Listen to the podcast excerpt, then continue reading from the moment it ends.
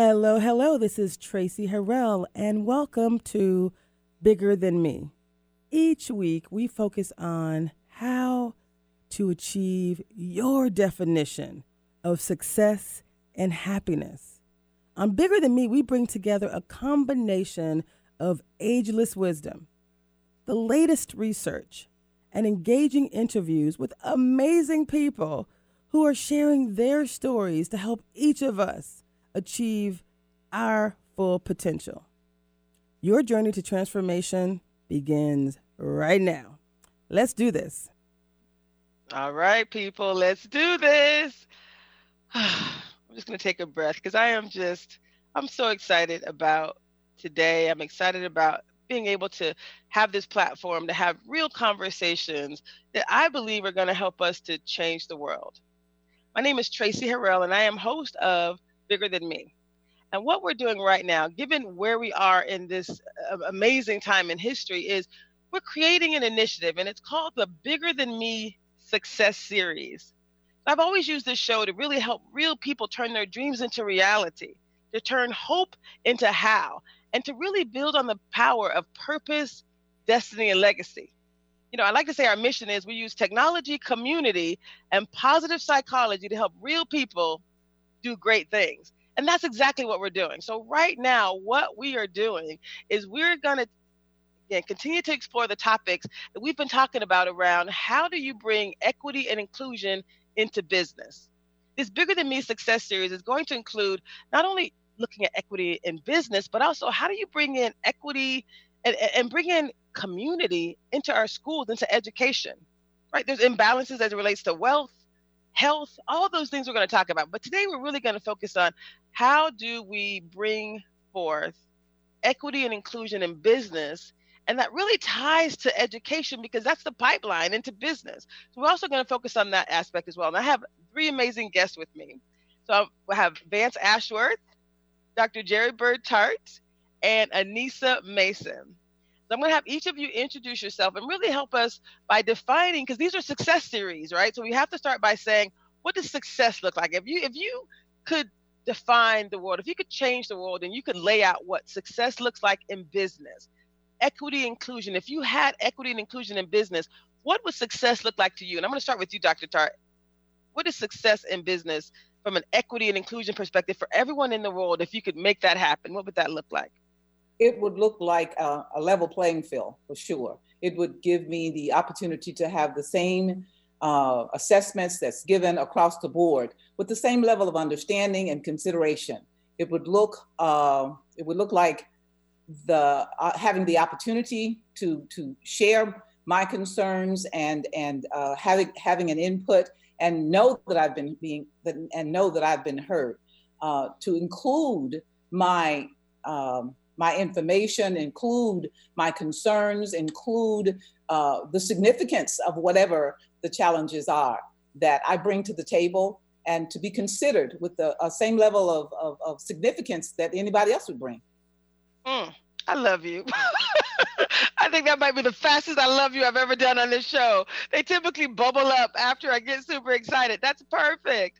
I, I do. I think you're amazing. And Dr. Tart, who are you? What, why do I love you so much? And what's tell us about your background? I don't think we we you've been on the show numerous times, but for those who may not have met you, why are you um, an well, authoritarian in this? I've, I've known Casey for a, a, few years. I am a um, I'm in Central Florida in Orlando, and I've been in the field of, of psychology or therapy uh, for the last 40 plus plus years. I am a psychotherapist in the Orlando area. I've been in private practice. I've worked in other um, in corporate America um, as director of the employee assistance program at one of the aerospace places here, and I've uh, worked for some of the colleges in terms of working in their uh, counseling department as well. But I've been in private practice for the last 23 years. I love it. I love it. I love your definition of equity and inclusion. I'm going to go to uh, Mr. Nisa. You, you've also been on the show. Uh, we had you on last week, and you're amazing. I had I had enough people on last week. I didn't get to peel back the onion for each of us. You had shared so many great stories, so I brought you back on as well, and I have the other guests on as on on too. But can you introduce yourself and then tell us what is your definition of since you have a child, you you both have children, Jerry, Dr. Jerry, you, I know you do too. But can you tell us what does success look like for you, Anissa, as it relates to relates to having equity and inclusion in the workplace, but then also bringing equity and community into education? Yeah. Um, so my name is Anissa, and I'm a registered nurse, a community nurse here in Seattle. And um, success workplace as well as education is uh, a level of comfortability for all children as well as you know all coworkers. You know it shouldn't be one group feels really comfortable in this space while the other is just striving to survive. It should be um, across the board. And so that is one place that we need to get for everyone to feel successful not just for one group. I love that. I love it. I love it Vance, you're new to this show, but I, I, I connected with you as a part of an Africatown meeting. And when you shared your story and I was talking about the work that we're doing, it was like such a perfect connection. So can you tell us who you are, what profession are you in, and then what does success look like for you? If we had equity and inclusion in the workplace, what would that look like to you? So I'm Vance Ashworth. I run a company called The Maximizer. I do multimedia design services for private labels and individuals. Success to me is freedom. You know, success to me is financial freedom.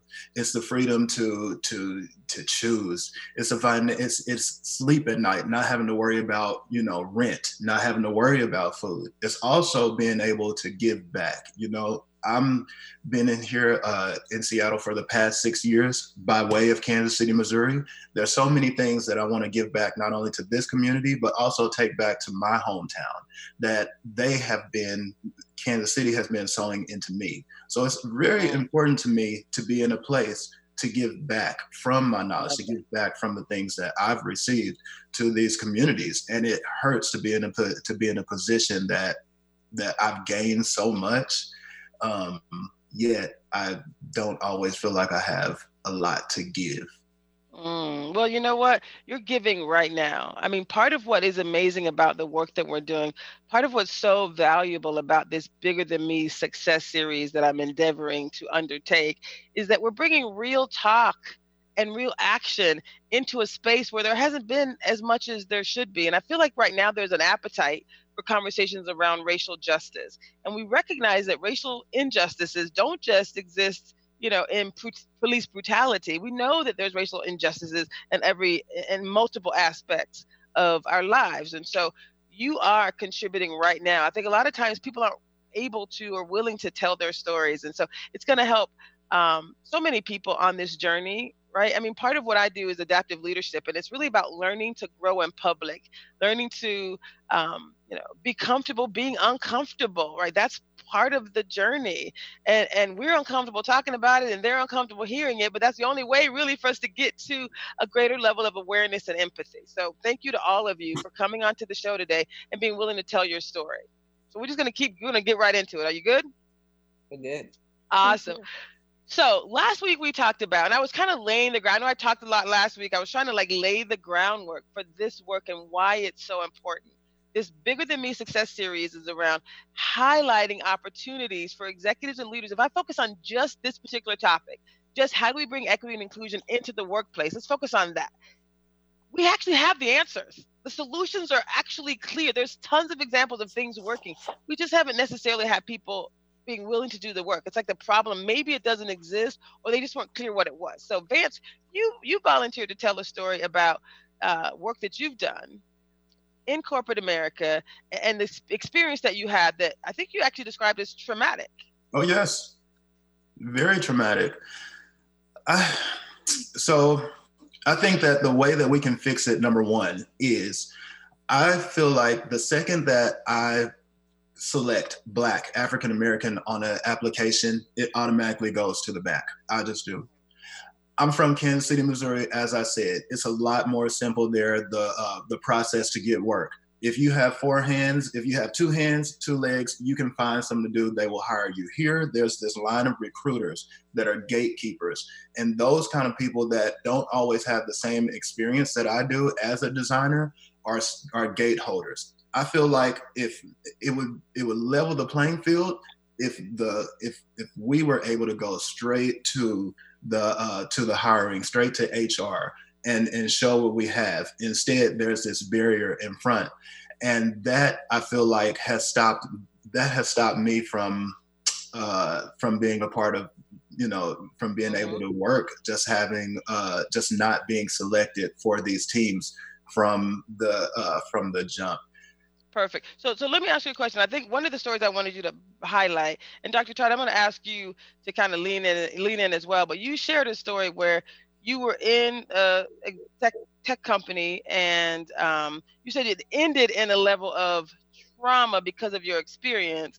Um, do you want to tell tell a little bit about that? And then we're going to have Dr. Tart lean in to talk about the reality of what when someone experiences these things that we call unconscious bias or unequal performance standards there's really there's an impact that's much greater than i think we ever acknowledge or are willing to to to recognize and address. And that's a big part of what we wanted to talk about today. So tell us about um, actually you know what what i loved about you is just tell people a little bit of your background. You said the first time you experienced racism you were nine years old?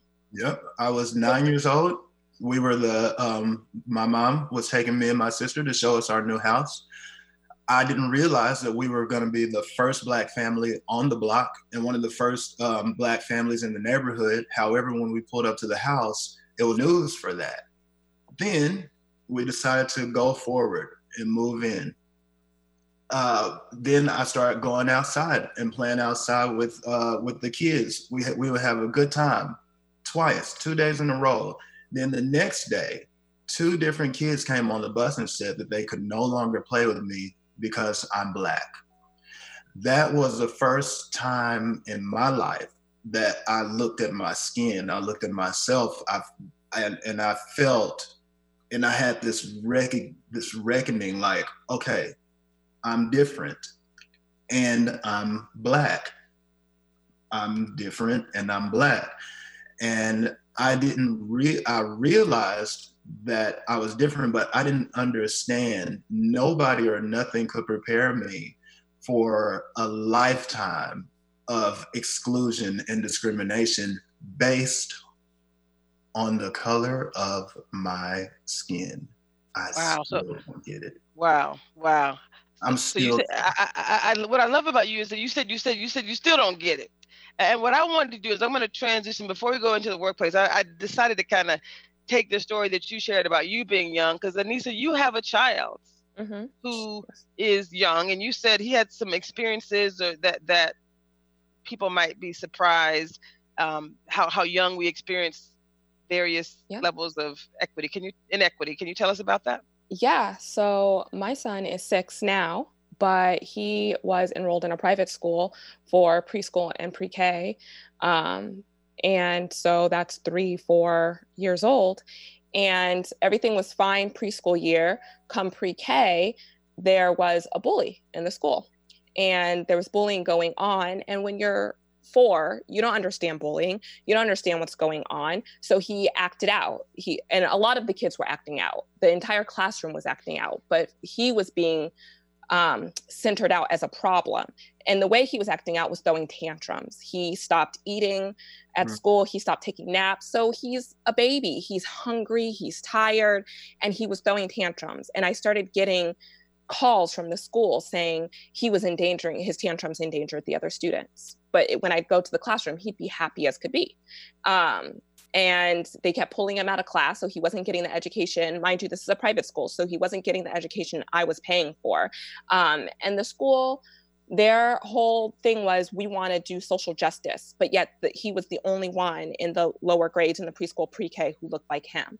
And it really felt like he was the token so that they could teach all these other kids how to live in a world with a child that looked like him. But they weren't teaching him how to live in a world um, or actually they kind of were teaching the other kids how to live in a world that they were maybe better than him superior than him because he was starting to see that he was a problem even though he wasn't doing anything. He was the one being bullied. He was reacting mm. a natural way to being bullied. So mm. i ended up pulling him out of that school and towards the because they weren't giving me solutions of how they were going to fix the bullying problems or the things that were affecting his behaviors. They were only talking about how they could change him. Like oh well maybe we can make a calm down corner.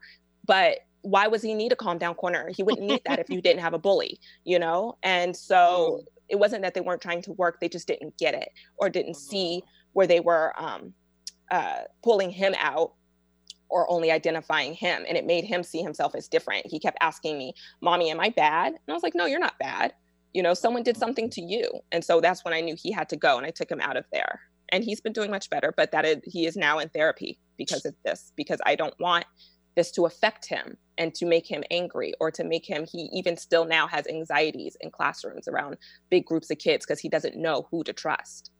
Mm.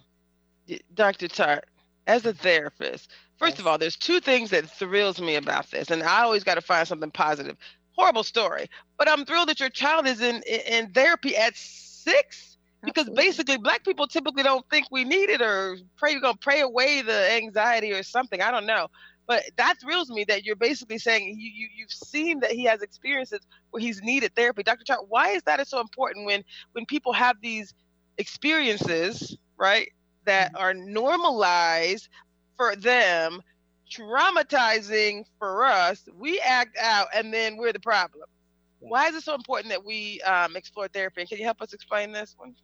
Yes, it is because we it's important that we recognize that the emotions that we are experiencing are definitely telling us something about what's going on with our, our, our bodies. Our our I say this often because it's so very true that our thought processes are directly correlated with our feelings with the, with those feelings that we are having. And to the to the point that uh, Anissa you, you were talking about your baby he's acting out because his thought process is saying I don't understand what's going on. And when we are in a state of confusion and we are attempting Traci to uh, to normalize it and particularly if what is considered by someone else to be their norm and is incongruent with your constant ex- existence of self then yeah you're going to have there's going to be this battle that goes on. And when you aren't aware of what is it that i'm doing wrong or what's wrong with me so at such a very early age we are oftentimes conditioned to believe that the trauma if we're going to put it in perspective that we experience um, early in our lives is our norm. Then from that place on we're trying to grow to survive so mm-hmm. the traumatic experience is really important in understanding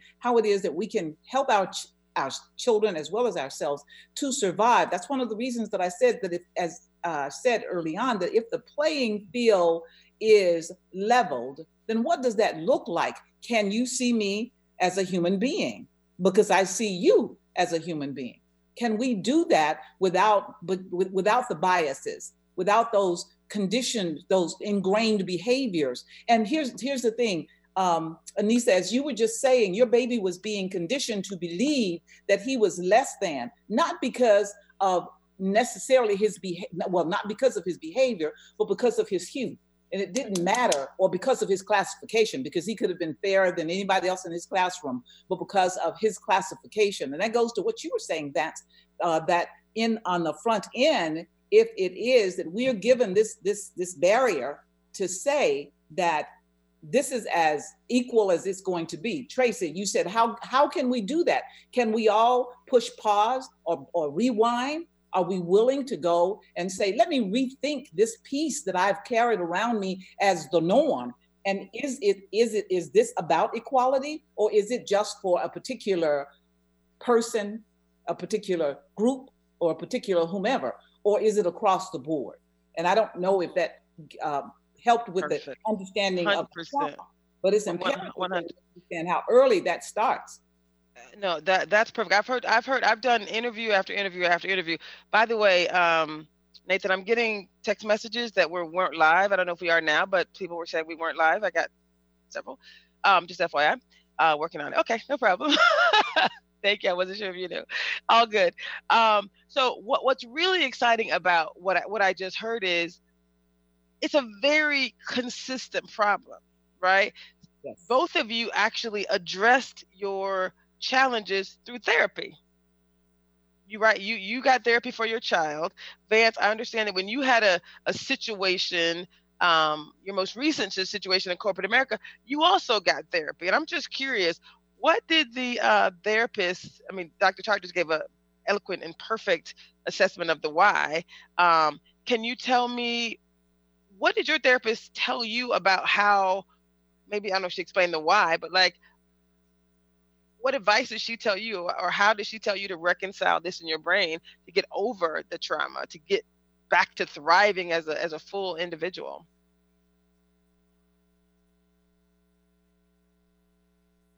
my therapist she basically put it in a way that made me feel as if I couldn't make it out here in Seattle. So I moved to Atlanta because I heard that Black people can get work out there. That didn't work out. Is my mouth still open? Yep. I went back to Kansas City, tried to tried it there, didn't work. So then I came back to Seattle to finish what I started because mm. it is not fair. And that was, and my therapist, I don't see her to this day um, because. We, she's fired. I'm gonna do a daughter. She's fired. That is horrible. Dr. Tart. That's horrible. Okay, we, we're gonna have you jump in in one second. What you got to say, Dr. Tart? Help him out. I, I, just have to say, I'm so sorry, Vance. I, I, I say that across the board for, for, for my profession. But for all therapists everywhere. With, with, yeah, with that being with that being the, uh, the, the experience that you had, it is um, how can I say there there are individuals, and again, this goes back to our own paradigm. It goes back to our understanding, and you know we can only go as far as we think we can go. So if we've put a mm. lid on that, as it were, then even as a therapist, where we're going to work, as we're going to work from that place and not give permission to the individuals to go beyond that. Okay, so I I, I truly am Thank sad by, by, that, but but it, that too is a reality. That too wow. is going back to what does a late level playing field look like? Yeah.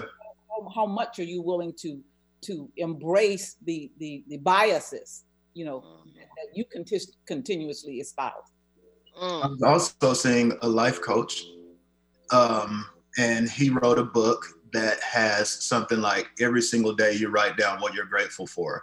So that has been the that has been my my journey in kind of self-help and in coping with with and in coping with this with this thing that with this thing it has been um pastors prayer lines uh self-help books, um, self, what do you call life coaches and therapists. And it all kind of leaves me in a place um, alone, but in a place where I've done so much for nothing because it's been a process of, of do your resume like this, or wake up at this time, do this, do that. Okay, do this again, try again, line up, wake up, get a therapist, get a life coach, do this, go that, go. And then like literally uh, when you've done like, okay, move to Atlanta, black people can work there. Okay, well, that didn't work out because this is something that works across the board. Like I said, every single step of the way, I'm learning and it's hurting more and more and more. And it's hurting me more and more and more to see that this is something that is that is nationwide, then not only is it nationwide, it's something that in every single industry everybody is dealing with. So it makes me feel buried. I literally bury myself away sometimes because I feel so helpless. I feel that there's absolutely nothing that can be done except speaking, except speaking out.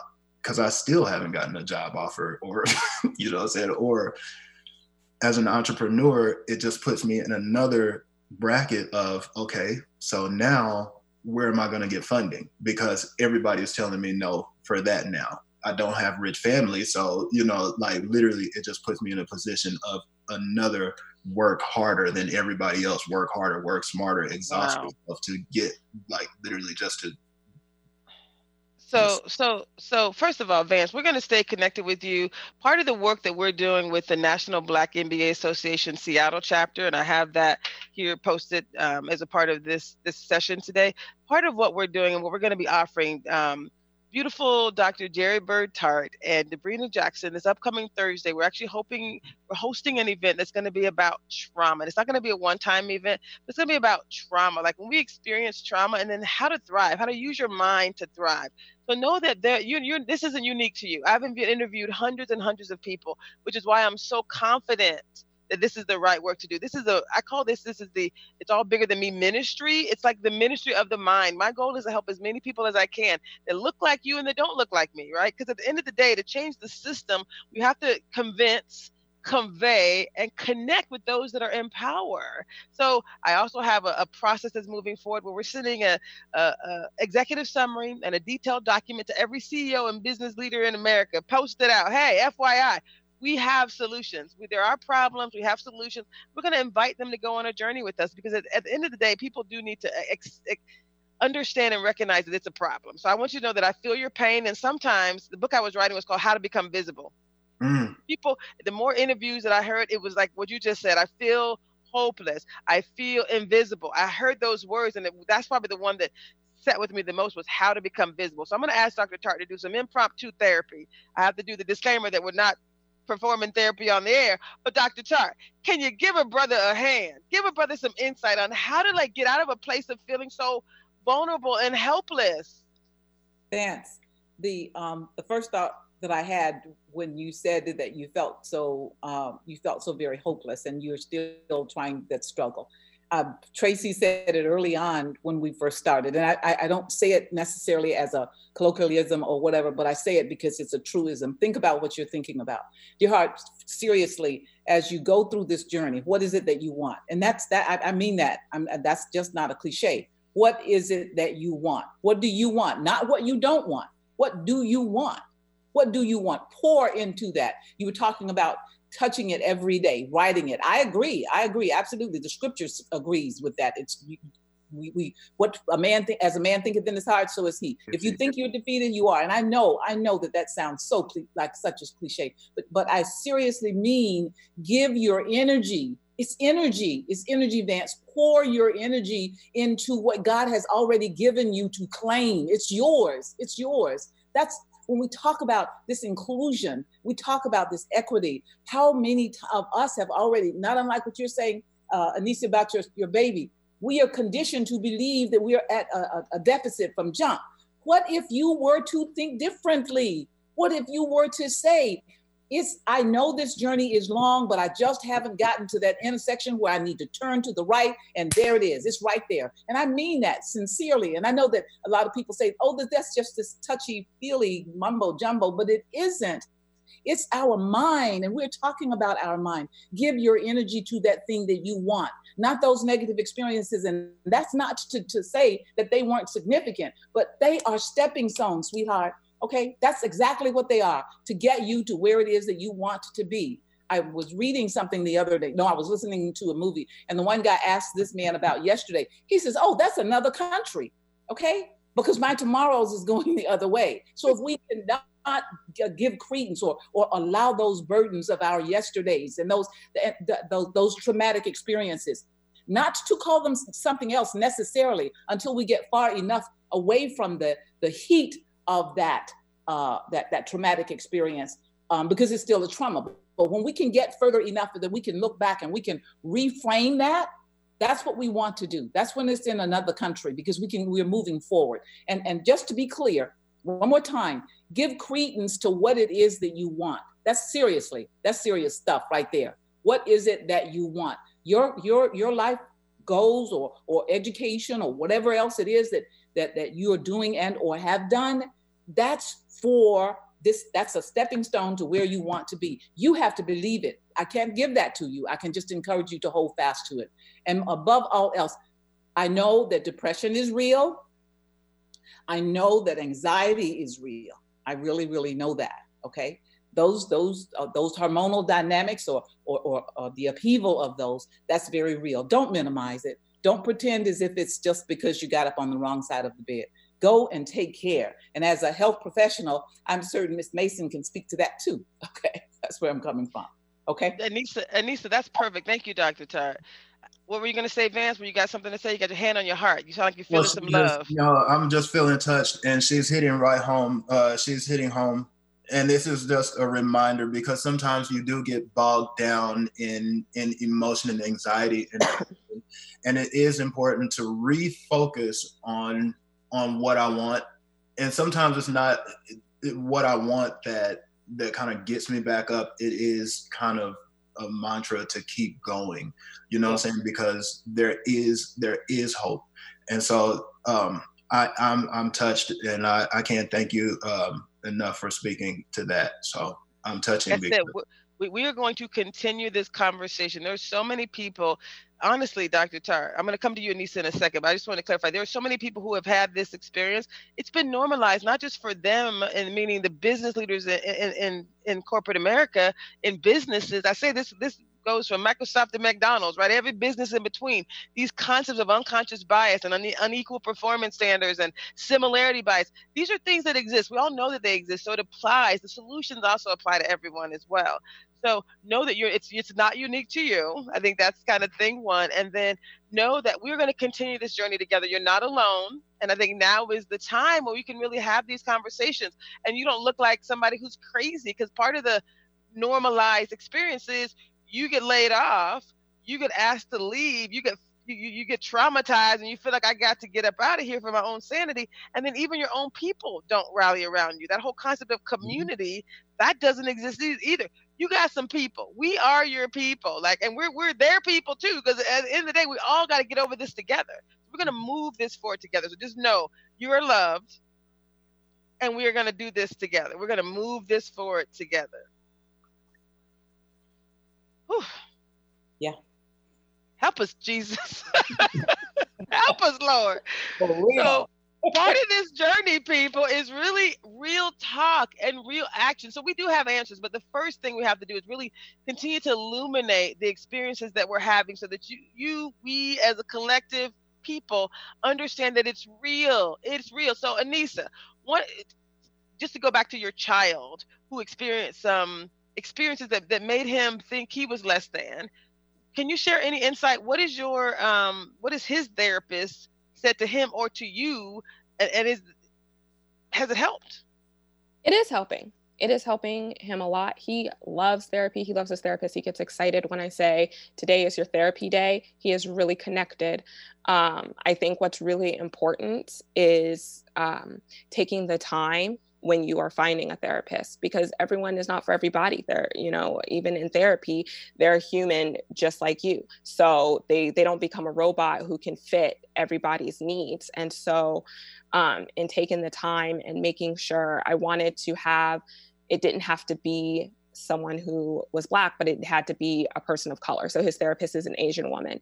And she you know so of course there are things that she has experienced in life where she can kind of get it. She may not get it on a black male level but she gets it and she comes to his level and she uh, talks to him so well. And you know she brings up things that i don't even think to talk to him about you know like and, and um just just around anxiety and how he's doing in the classroom and um, talking about like how his week went and uh, and it's just the way she does it. Like even this week, the conversation she had with him, uh, she, he he met with her this week. The conversation she had with him was around what's going on and what he's seeing on the news. Mm. You know, I I had said, you know, we're not going to hide this from you this this is a reality and you need to know what's going on but she came at a different level like he, um, and brought some insight to me he's been really obsessed with spies he told his grandmother my mother that he wanted to be a spy he was going to be a spy he's building his room into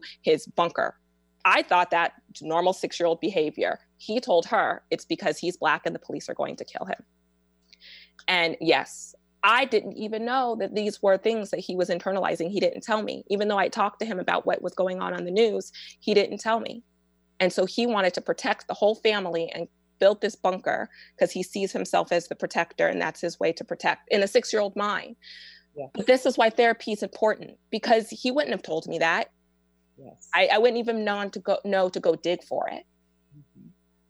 And Anissa, if I can say this about uh, our children, oftentimes they will present um, their fears with irritability. Mm-hmm. Uh, I don't know if he says that he has a tummy ache or a stomach ache, I mean, a mm-hmm. headache or whatever, whatever. Sometimes it manifests itself like that.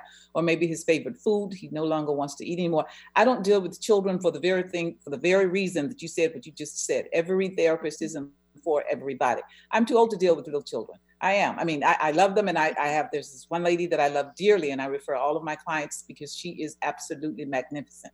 I've been doing this for a minute, so my point there is is is to uh, uh, to solidify or just say amen to the fact that it is important to look for a therapist and and to look for their their ability to be be bold about what you're asking. Our our minds are just as significant as our heart or, or our lungs or, or any other part of our body. Our, our mental health is just as critical as our physical health. So do do your due diligence and and and you know you don't have to be rude but you you can be you, you can you can dig you can ask the questions mm-hmm. and, and mm-hmm. see what it is that you're looking for and be be be deliberate in what you're saying to let them know that you're committed this mm-hmm. isn't you know it's this uh, uh, and and Traci you said a moment ago as a people we are inclined to um, go. I, I, I am a, a, Christian counselor, so uh, that's my base to keep me sane. Okay, y'all. But with and no, it's not a but, but and with that, it is about understanding what it is that God has given us the ability to expect, to understand. Okay, and I I go there to say I say that to say for those who would say uh, well, because I'm a Christian, I don't have to go to a therapist. I beg to differ because I submit that it is, I didn't do this by myself. I didn't have this desire since I was 16 years old to want to be a therapist. That, that didn't come before me. All right. That was already there. So as a result of that, I did what I needed to do. You know, it's like that guy with the five talents. I went to do what I needed to do. it may have taken me a minute to get this doctorate, but it was something that I wanted to do. And I thank God and trust Him for the ability to do that. But I'm I where, where I'm going with that is when you go there, you know what you can do and what you can't do. My therapist told me that. Get your stuff out of the way, Jerry, before you can deal with somebody else's stuff. So mm-hmm. people who are willing to be transparent about what they are doing is is that's a feather in their cap, in my opinion.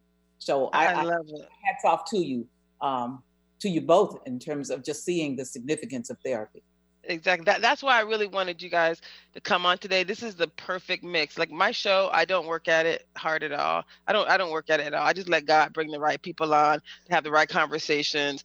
Um, vance i just met you yesterday. I've seen you on calls with Africatown. Um, the fact that I said something about the work I was doing and you gave me the loudest amen corner I ever had, like, mm-hmm, that was my experience too.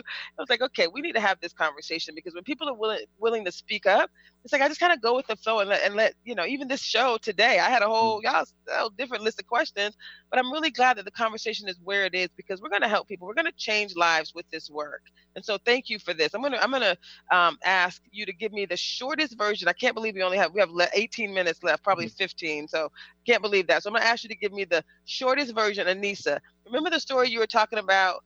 Um, what I'm trying to do is illuminate what we know are uh, key challenges in corporate America that, that affect our ability to feel included and affects our the equity that we experience. I call them corporate chokeholds, right? We have some research that was done on the National Black MBA Association's website. You can go to nbmbaa.org and just look up either think tank, state of the black professional, all those key challenges.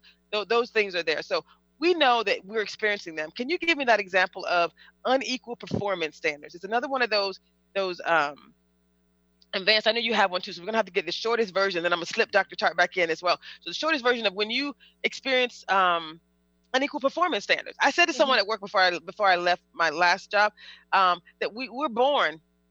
You know, that part of the talk is you have to do twice as much work to get half the credit. Has anyone in here? Mm-hmm. Has anyone heard that before? Mm-hmm. Oh, yeah right? That's kind of part of the talk. And so when I shared that with an executive, they were like, really? I'm like, yes. Are you kidding me? So it's like now we actually have to have a loving conversation and kind of continue to illuminate that. Like that's just our mindset. We know that's like eh, you know maybe that's to our to a fault. So Nisa, give us a quick example that you shared at work about your experience with unequal performance standards and how it even mm-hmm. affected your mentality. Yeah. Um, long story short, for years within uh, my current position, I was doing pretty much double the workload.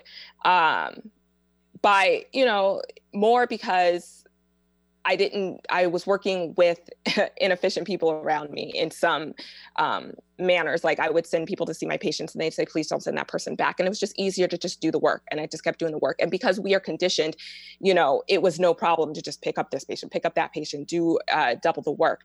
Uh, and then I had right now my current supervisor is a black woman as well. And it's almost like she gave me the permission to slow down and to breathe. So i would start doing a little bit less and a little bit less. And i kept looking around like well when is someone going to say hey you're not doing your work you know? But then it, i started to realize oh i'm doing the level of work that everyone else is doing. I'm just doing an equal level of work and it, now it's okay because the person i i have to check in with looks like me and understands me. And um, so that was the, pretty much the example I had given to make a long story short. And, and, and I, and I love it. I love it because yeah. it was metrics based. You were basically said very simply, you said, I'm making up a number, but it was like you did 16 patients a day and they did 8 mm-hmm. And you did six. You were, was that the number? And then you got back down to eight or whatever it was. And it was like, this is normal. This is what everyone else is doing. So it's not like the numbers, even when the numbers are clear, even when it's like absolutely clear that there's some inequity either in the performance or in the um, assessment of the performance, it's still oftentimes ends in a way that is not positive for those people who aren't in power, those who are often marginalized, those people that look like us. Mm-hmm. It's interesting, Dr. Tart. I need a moment of prayer. No, I'm just joking. I'm joking. I'm joking.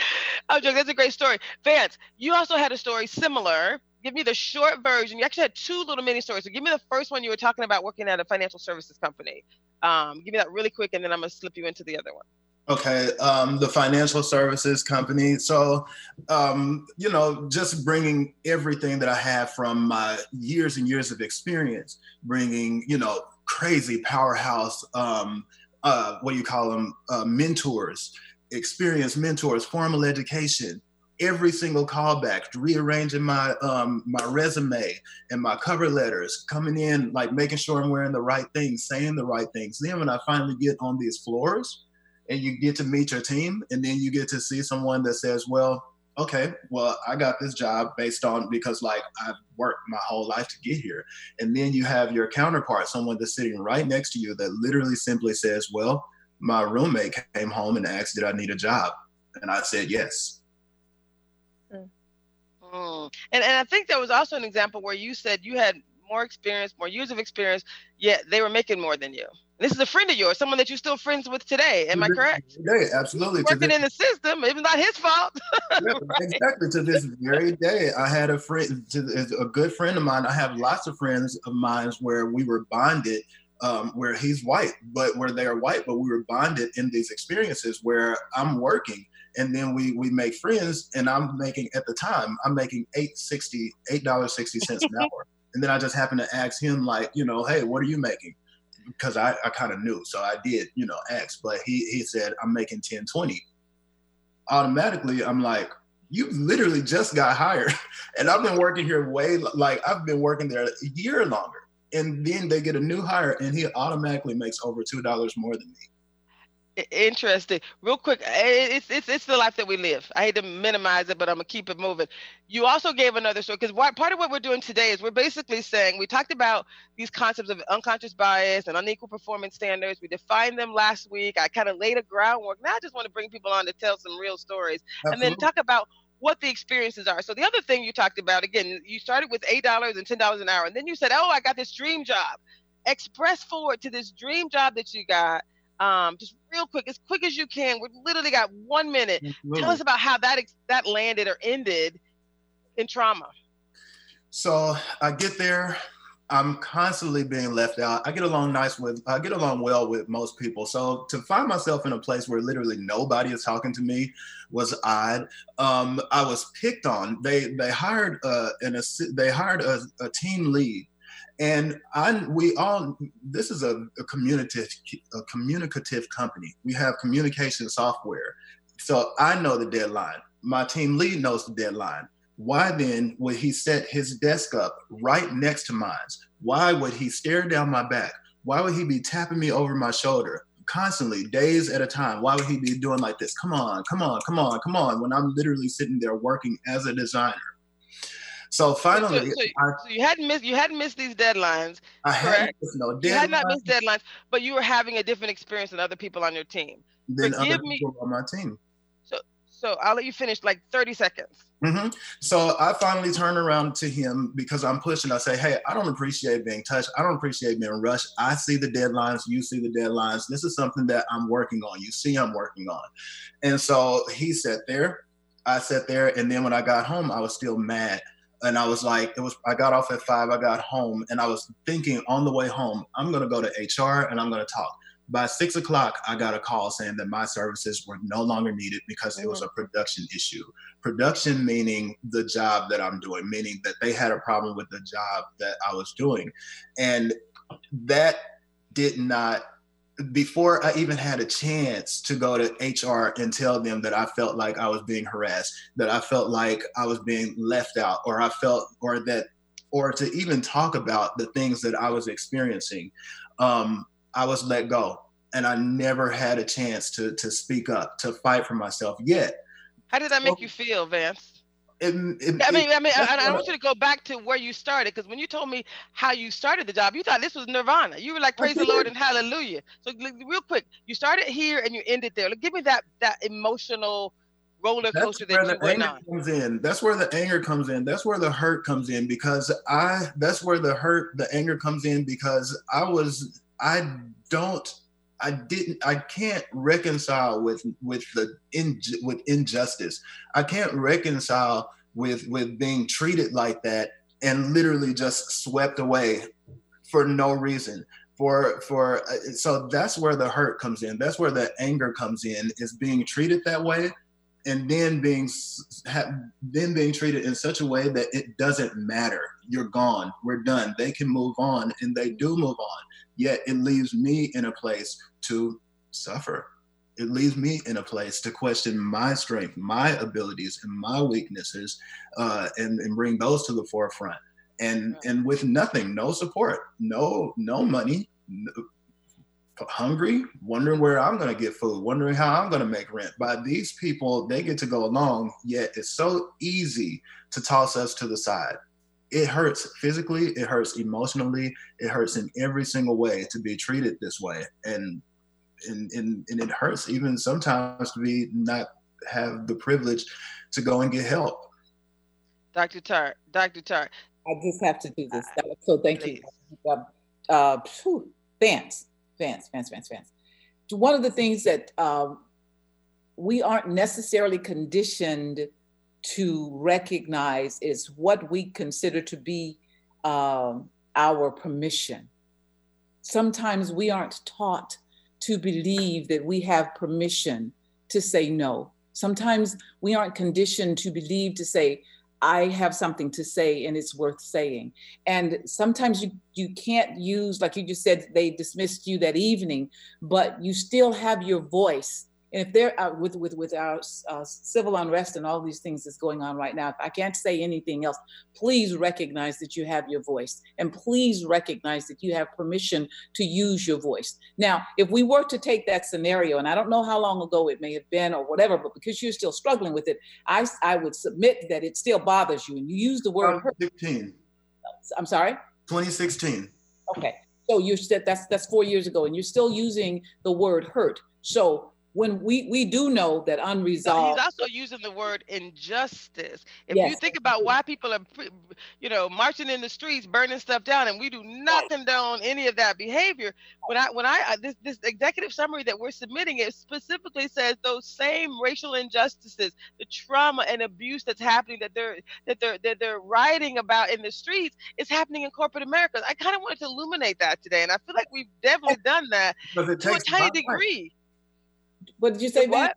Because it takes my life. It's not a gunshot, but it is taking away my livelihood. It, I call it, it corporate chokeholds. Yes. These are corporate chokeholds. So for the CEOs, the business leaders, those that are watching, we lovingly invite you to participate in this Bigger Than Me Success Series.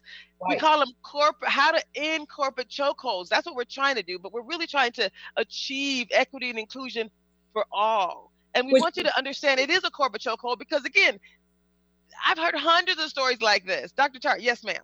It requires us using our voices, not just Black people, it requires everybody. You could have been an Asian or, or, or, Hispanic or whomever. And if the same thing were to have happened, oh, you still could be Black because you are Black. But the, the, the reality here is how do I choose? How do I choose to use my choices? My choice is okay, this has happened, and I need somebody to understand. I need somebody to hear me. It may not be that you were a part of the company anymore, but you still have your your your your your, your computer or your handwritten notes or whatever, whatever. You can write. Well, look at what happens when we use our voices, when there have been those kinds of things that have been done. Uh, can you guys still hear me? Those things that have been done, yes, we can go and we write or we call the, the, the, the news you know uh, the uh, news companies and we say this is an injustice that has been done. Is this across the board? You know the companies will step up and say wait whoa whoa. That may not have been our parent company's principle. We aren't going there. The only thing the thing that i'm saying is that we you maybe you can't unring that bell in terms of why it is that you were let go but you don't have to continue to carry that kind of hurt that will turn into rage or or in you doing something that's unjust. You can use your voice Vance you can say these are the things that were happening. Where's the evidence to support that my my professionalism didn't measure up? Please show me that. Sometimes because of the way things happen we believe that we can't say those things after the fact. Go ahead trace Dr. Char, I love you. I love you so much. We literally have four minutes left. I'm going to read something real quick and see if I can get your responses at the end. Because what we're trying to basically illuminate is the idea that these injustices that we just normalize as challenges, unconscious bias, unequal performance standards, makes you know, us stronger. These, well, well, I would never say it makes it stronger, but they, they're normalized. So let me read this. So this, this is from um, the uh, an executive D&I leader of a major technology company. Um, she wrote this in LinkedIn. The neuroscience of inclusion is clear. Research done by the NeuroLeadership Institute informs us that the brain processes exclusion the same way as physical pain. I got a nurse and a psychologist on. Hear me. Not only does it, when you talked about your son experiencing exclusion and then acting out, it goes on to say when humans are excluded, we have reduced intelligence and thought. We demonstrate increased self defeating behavior and defensiveness, mm. reduced pro social behavior, and reduce well being. The reality is that when it seems like people don't understand or relate to what individual communities are facing, that in itself can be experienced as exclusion the impact of the world outside of the workplace affects the way that any of us can show up, can be creative, can innovate, and can do great work for our companies. Now, yes, and yes, that is a statement that was written by actually the D&I lead for Microsoft. And I love Microsoft. I think it's a great company. I love Satya Nadella. You're invited to join us on this show. But what I think the missing piece is they're talking about exclusion that happens outside of the workplace. We're talking about exclusion that happens inside of the workplace. Mm-hmm. this is the reality check. This is the opportunity for us to really take this amazing time in history and really focus on what can we do to focus on increasing and improving what equity and inclusion looks like in business for everyone. So we got less than one minute left. I'm going to ask each of you to help me close in a positive way. I would, it would what again does success look like to you? I'm gonna start with you, Anissa. I'm gonna go to Vance, and then I'm gonna go to Jerry Bird Tart. If you could have your way, what words of wisdom would you share with the CEO and executive of, of, of a company that your son's gonna work for? What is it? What does uh, equity and inclusion look like in business for your son, Anissa, and for you? For people at the executive level to look as diverse as the country we live in. All right, now Vance, 20 seconds. What does equity and inclusion look like to you? You got a success story. You got you got an opportunity to shape the world, the future. Real quick. Do not be afraid of competition. Everybody is is applicable and ready in some way, shape, or form. Review all applications, please. All right now. All right, Dr. Jerry Bird Tart, take us home, my sister. What, what what you're speaking directly to the CEO and business leaders. I would ask that um, take off the blinders and recognize what you're thinking, what your own frame of reference is. Get centered, get centered so that you can see all of us. You can see you can see the equality across the board. Okay, that's from the inside out to the outside out. I mean, just really look at what your what your process of thought has been. I, I love you. I love you all so much. Thank you each of you for joining us today. I am grateful for you being open to tell your story. You're so cute. So keep in mind, this is bigger than me. So you being willing to tell your story, I'm going to ask each person to join us on this journey. We have a bigger than me series that's starting right now. This show I'm going to use every Sunday to bring this message forward. And then July 7th, we're going to continue to work. Thank you very much. It's bigger than me, baby.